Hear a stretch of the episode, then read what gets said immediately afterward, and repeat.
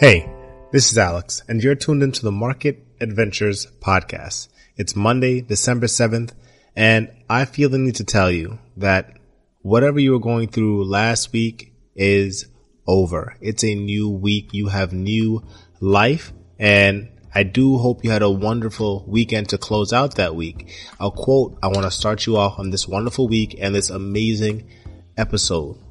You can't climb a smooth mountain.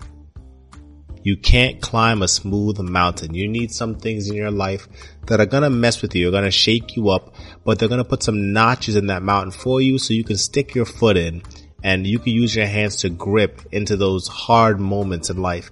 And those hard moments help you climb the mountain. You can't climb a mountain that's smooth. You can't get to the tip top of life, your potential without having some hiccups along the way. Now, in this interview, we're talking to Lindsay Sutherland. She tells us how she went from her nice corporate job, making six figures, to a cabin in the woods, now doing what she loves and spending a great deal of time with her family. I hope you enjoy.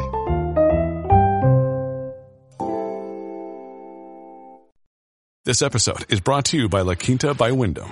Your work can take you all over the place, like Texas. You've never been, but it's going to be great because you're staying at La Quinta by Wyndham. Their free bright side breakfast will give you energy for the day ahead. And after, you can unwind using their free high speed Wi-Fi. Tonight, La Quinta. Tomorrow, you shine. Book your stay today at lq.com.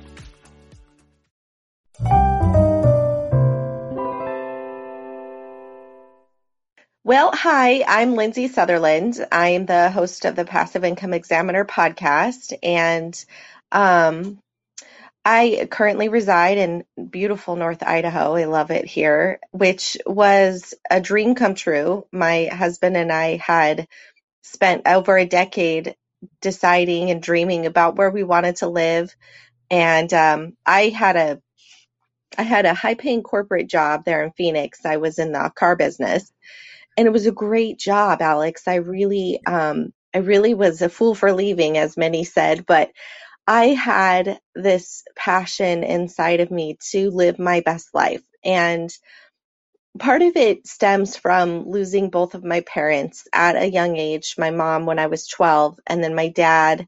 I was in my 20s when my dad passed away, but he never made it to retirement. And so that taught me that there's just no guarantee of someday and I couldn't see living my life working for the man, as they say, right? You know, like that you get you're working for the man. I couldn't see myself, you know, doing that for another 20 years. I'd already been doing it for 20 years. I couldn't see it. And then and then getting to go, you know, live in this pretty place and live and I just told my husband, I'm like, you know, we have got to find a way to live where we want to live and we would talk about it for I don't know, anytime that I was having a meltdown, we would talk about it again because it was stressful. And then finally, um, one day, well, I remember the day it was like super poignant, if I could say so myself, that this moment in time when we had had my daughter. So she was probably, I don't know, still little, like maybe six or seven months old at the time. Um, and we did have a nanny and my nanny was awesome, but she, I realized was like making these memories with my daughter. And I don't know, with each child that we had, I told myself, well, I'm going to be home with them. With the, with this one, by the time they're one, I'll be home with them. Well, here it was, uh, let's see, 2016. My daughter had been, she's my fourth child she was born and then I had three others and my oldest I think at the time would have been 8. So all these years that I had been promising myself that I would be home with them and I wasn't. It was just like a smack in the face when I finally just I just couldn't do it anymore and I said to my husband I'm like when are we going to stop talking about this and just do it I'm I'm tired of talking about it and going in circles. And so we looked at each other. It was like this shift. I don't know if you've ever had a moment when something significantly just changes in that moment. You can be, it's like palpable, and it was. And he's like, okay, well, what are we going to do? And I said, um, well, we need to figure out what steps we need to take. And so we started writing down all the steps we needed to take to sell our house and, you know, find a way to get where we wanted to go. And it was just a really um, interesting experience. It was one that I learned a lot from, more in hindsight than during the process, which is usually the way things go, right? When you're learning from your own experiences. Um, and then we did it. Like it took us about two years. It was a lot of, of struggle. It was a lot of up and down, but it was something we were determined to do. And we ended up finding a log cabin in the woods in North Idaho, which is what we wanted. And we've lived here now for two years.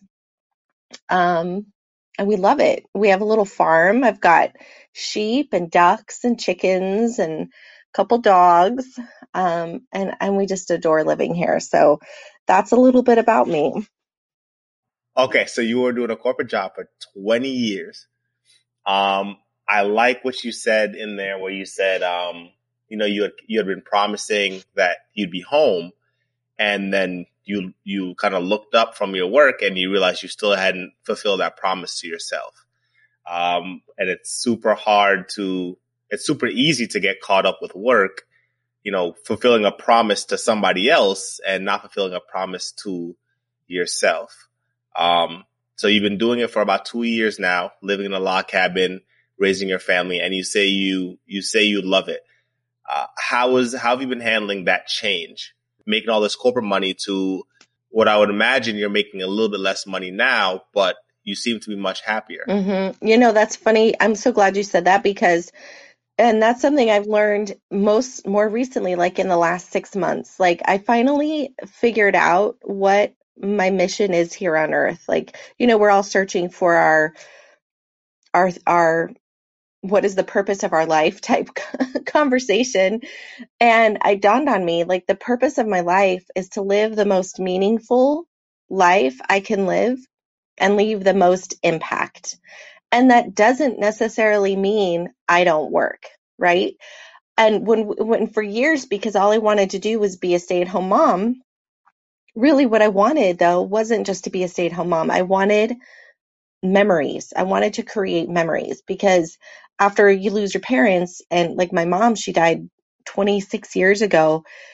I don't remember her, excuse me, I don't remember her voice or the sound of her laugh and I barely have glimmers of memories of things that we did together. So I always think about that. Like it is never, it's like a heartbeat away for me is this memory of knowing this, this cognizance that my children, if I die tomorrow, are they going to remember me? What memories have I instilled in them? What would they say about me if I was gone? Those are the things that I think about, which sounds morbid probably to a lot of people, but at the same time, it is a silver lining because it motivates me to get real. Like I I'm a very deep person and I don't spend a lot of time on superficial things because to me life is just too important and too special. So that meaningfulness is what I live for it's what I strive to to do every day. It's what I want to help my clients with is to feel like they're making an impact and that they're feeling fulfilled because they know that they're making an impact on their lives and the lives around them. And in some cases, if you know they're in a, a field where they're impacting others' lives beyond just their nucleus family, then all the better. Um, and so, really, to answer your question, I just discovered that it didn't require me being a stay at home mom and just spending time with my family, which I did when we first moved out here. Uh, I want to say for about almost a year, I did not work. I just was home with the kids playing you know, homemaker and I really enjoyed it for the first few months. Like it was really fun for me. But then all of a sudden I started struggling with, well, what is my purpose? Like it's got to be bigger than doing laundry and taking dishes and getting the kids to school. Like I wasn't making those memories with the kids because then I was just in the routine of being the housewife. And I recognized that I did need to eh, grow, grow my income because uh, unfortunately it seems like money is tied to happiness in such a way in one little way that it it funds the ability to have fun to have memories. And yes you can definitely have good times without a lot of money. I'm totally down for that. But then there are times like some of my best memories with my dad is he took me to a concert or um like we he he paid for me to go on a cruise once. Like there were these things that I'm like man I would never get that time back with him because he was a self-employed businessman and the only time that he really spent time with me was when he was on vacation so that was a really significant important thing for me and I want to be able to make those kinds of significant memories for my kids too and show them, you know, these wonderful cool things that are out there in the world. Um, and that does require extra income. So I did end up going back into um, getting a job. Now, I don't know if I mentioned this, but I'm I've been the primary breadwinner in our family um, pretty much the whole time. And that's one of the reasons that it was even harder to leave my job because I was the only income. When we moved, my husband ended up finding a job, but because he hadn't worked for so long, he, he had taken care of the kids. Um, it was difficult for him to find a job that sustains our family. And so I gave him some time to figure that out, and then I ended up going back to work. But here's the difference what I do today for work is paying the bills. And like you said, it's not this this high paying corporate money that I had before, but I have serenity. I work 8 to 5. I come home. I don't have to bring my work home with me. I do not wake up to text messages from the general manager at six in the morning telling me first thing I need to see him, where you're just instantly in panic mode. Um, you know, I have I have balance. I have my home life and I have my work life, but I also have the time and the energy and the desire to build another business model so that eventually I can replace my income in a passive way, which ironically never occurred to me when I was working in a corporate job. And I, I truly don't know why. I, honestly, I just don't think I had the time to think that way. My, I was so stressed out and so busy all the time that actually, Alex, I just dawned on me right here in this moment. I know exactly what it was. Like, may I pivot for a second? Um, I had a belief that we have to work hard to make money which I learned from my dad. My dad, being a business owner, he always was working hard, whether he was out finding his next um, flooring contract or he was working on the project. He was always working. And that's what I thought it took to make a lot of money. And that's why in the car business, you work a lot, but you make a lot of money. And that's what I did. And it's dawning on me that there's a better way. And then I was sitting, I was talking to my husband one day and I said, you know, there's a lot of really smart people in the world who make money without um, working so hard and a lot of times it's passive like these they do something one time and then they it, it repeats. And i was like i've got to figure this out. I know there's a way that i could be making money and not be working so hard. So i thought i wish i could just interview um, a bunch of people like experts in their field so i could kind of pick their brain and figure out what is it that they do how do they do it is it legitimate? Because that was something that was nerve wracking to me was I didn't want to invest in something that was illegitimate that ended up swindling me out of what little money I had to invest. And uh, then I thought, you know, man, I should record these interviews. And then that's when my podcast started. You, like a lot of people, and myself included, right? We're all taught that work equals money and that it's a very linear equation. And when you, when you, one goes up, the other one is supposed to go up, right? So that's the only kind of that's the only comparison that we have and the only understand that we have and being in a corporate job and making money that even if you weren't tired, like you're probably distracted, right? Taking either taking work home or just distracted with the fact that, okay, well, all the bills are getting paid and my family's happy at least, and we have extra money to do other things that you almost kind of lost what it is that you really, really wanted to do. Well, and I think too, people get, and I was one of them, would get complacent. You get in a space of acceptance that this is the way life's going to be for the for the rest of your days, and you just get on autopilot and you stop thinking about something bigger or better. You know, ultimately. What made you think that it was still possible to do it passively, knowing that he was a business owner and he was still working?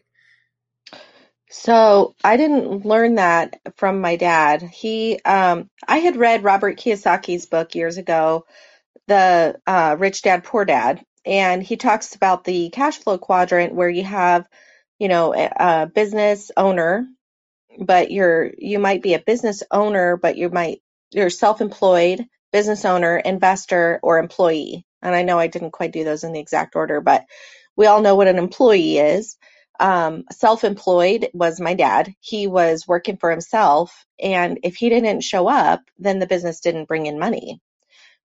And then there's the business owner where you don't have to necessarily be in the business and it can function without you. And then lastly, investor. And so I recognized then that my dad was not a business owner, which is what we all thought growing up, um, and of course, he has the benefits of owning a business, but it's just not the same when it comes to having a passive business. He had to show up in order to make a paycheck. And uh, so, really, he was working for himself and he worked until the day he died. I mean, like, legitimately, he just worked and then he died because he, he didn't have a backup plan. And he had some investments. He did have some real estate investments, but I don't think and and he had other you know 401k and things like that but i don't think he had enough that he could have sustained his life at least not his lifestyle based on just his um, investments. So he was in a unique situation where he almost had to work, which I was surprised because he was a smart man.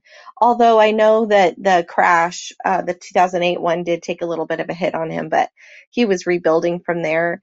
But honestly, I just think that what happened is as he got older, it was harder for him to work because his body started to deteriorate. So he wasn't as lucrative. His business wasn't as lucrative as it had been, you know, only t- 10 years before, let's just say. And so he was in this weird limbo where he couldn't make enough money, so he wasn't continuing his investments. And he should have really just been enjoying life. Like he was at that age where that's what he should have been doing.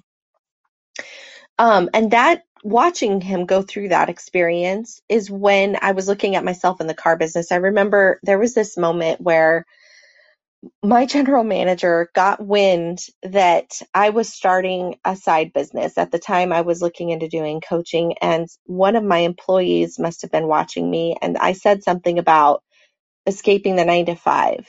And he pulled me into his office and he's like, So, Lindsay, this was such an intense moment. He's like, What, um, what are you doing? Are you are you working? Are you planning to work here? Because we you know, we really, they really uh, valued me. I had a lot of skills that I brought to the table. And he, and, and at the end of the conversation, after he grinded me about it, um, he said, so we're going to work together for the next 20 years, right?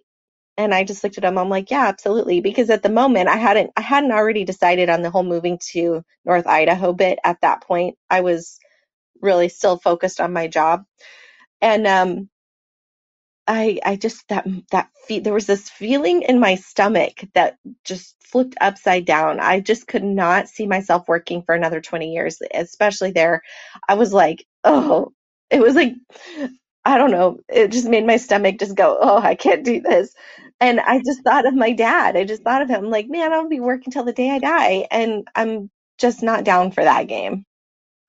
I can I can 100% appreciate that Um, I know my mother uh, is in her 40s now, and she's still got a lot of vi- very vibrant, you know, still a lot of life in her, and um, but she works as if she can live forever, right? I think that's kind of the the way that we're taught when we're in our 20s is that you know you have your whole life where again like you said like you know you, you've told us today eh, things aren't guaranteed.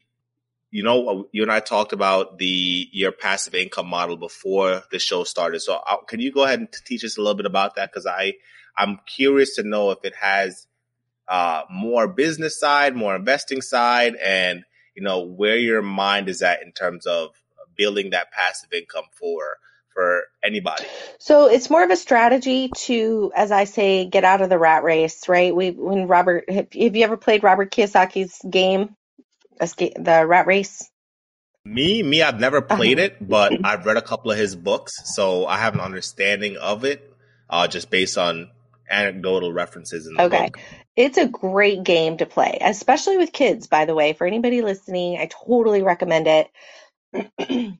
it's it taught me a lot about what it actually looks like and feels like to get out of this rat race where you feel like you're working but you want to not right? We want to we want to reduce how many hours we're working and we want to increase how many hours we're playing but we need to somehow figure out this dance of how to replace the income or grow the income so that we can do that. So in my mind, this I call it like your steps to financial independence, which equals freedom. Step 1 is to save. So easily this is like the least sexy part of the plan because anytime somebody says you need to save money, it's like Wah, I don't want to. I don't, for me, for years, I had the hardest time savings unless I was saving for something specific. Like I could save a ton of money if I had something in mind, but to just save arbitrarily was so hard for me. Um, and that I've learned is such an important part. You have to pay yourself first. You have to have this cushion because otherwise you end up just blowing any little extra cash you have when things happen and you can never really get ahead. So really step 1 is to save obviously that 6 month uh, income is so important and then I think so many people realize that after covid it's like you know even more in our mindset like oh my goodness we didn't have enough money now we're being furloughed or you know lots of lots of things are happening to people all over the country and that little six month cushion could have made a huge difference. Mm, say maybe even more than six months, but I think that's a good start. Then once you have that, step two would be if if it makes sense in your life to increase revenue. Everybody's situation is different. Some people already have that high paying corporate job. Like i'll just say it for the sake of saying it. On my job i was making like $17000 a month. That is the kind of money that i didn't need to build up a side hustle. If I was using my my money smartly, I would have skipped right over to step 3, which would be put my money to work. Okay. But for some people, like in my situation now, where I'm not making that kind of money anymore, um, I'm, you know, we're making enough to pay the bills, but it's not like I have a significant amount of money I could throw a couple, a thousand bucks aside or whatever each month. This time, I would need to increase revenue on the side. And really, it just boils down to finding 10 to 15 hours a week to invest in building a passive income strategy. Um, and then there's tons of ways to do that. So that's something that I dive into more usually, like with a, a client to help them find something that resonates with them that they can sustain because they're passionate about it, those kinds of things.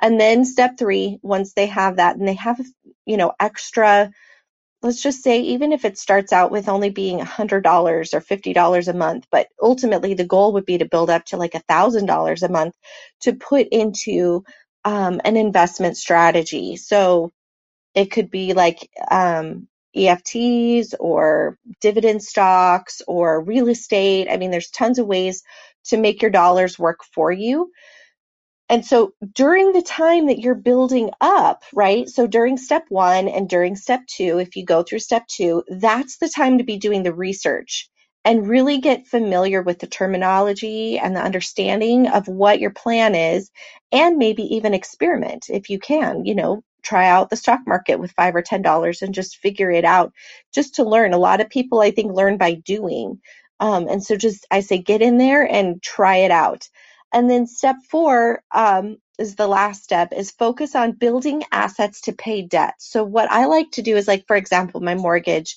i think okay i really only need $24000 a year to pay my mortgage I can do that how? And I just I really think about like how can I do that? If if my mortgage was paid, if I had $24,000 in the bank right now and I knew I could just use that money to pay my my uh, mortgage throughout the year, I don't need to work full time.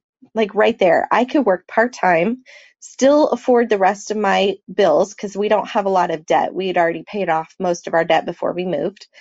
And so I'm like, that could be the key. I just need 24 grand in the bank to pay the mortgage for a year. Then I could reduce my hours at work. I could increase my business time and supplement that and focus on building that up for the next um, year. So that's kind of the strategy to get yourself from working full time to not working full time or even better, you know, eventually not working at all although i i personally don't think that that's really what people want in life. I think we think that. Sounds like awesome to go play but i do from my own experience i can say that like eventually you start wondering what is your what are you doing here? Like we're not meant we're, humans are meant to be um impactful you know we're we're a society of connectedness. And so we feel meet you know life purpose when we're helping and serving others. But maybe that for some is like a community relationship and serving in the church or in a nonprofit organization. So having your assets set up to pay your bills could give you that freedom to do something meaningful in that way too Make sure you're here tomorrow to hear how Lindsay actually puts her passive income model to work for her clients. In addition to that, I'm going to be doing a lot more blog writing in the future. I'll be starting a blog for, for the Market Adventures podcast, in addition to doing a lot more guest blog. So there'll be some more content for you to digest out there on the web and I'll leave links to them in the description, uh, when they are posted. That way for those of us who are auditory learners, but also like to learn by reading as well, which I'm one of those people, you have some stuff to read for free out there on the internet in regards to the things that we talk about on this show. So I hope you enjoyed part one of this episode. Make sure you come back tomorrow to hear Lindsay take us through her passive income model and see what that model can do to change your life. You've been listening to the Market Adventures podcast. I've been your host, Alex Cunningham.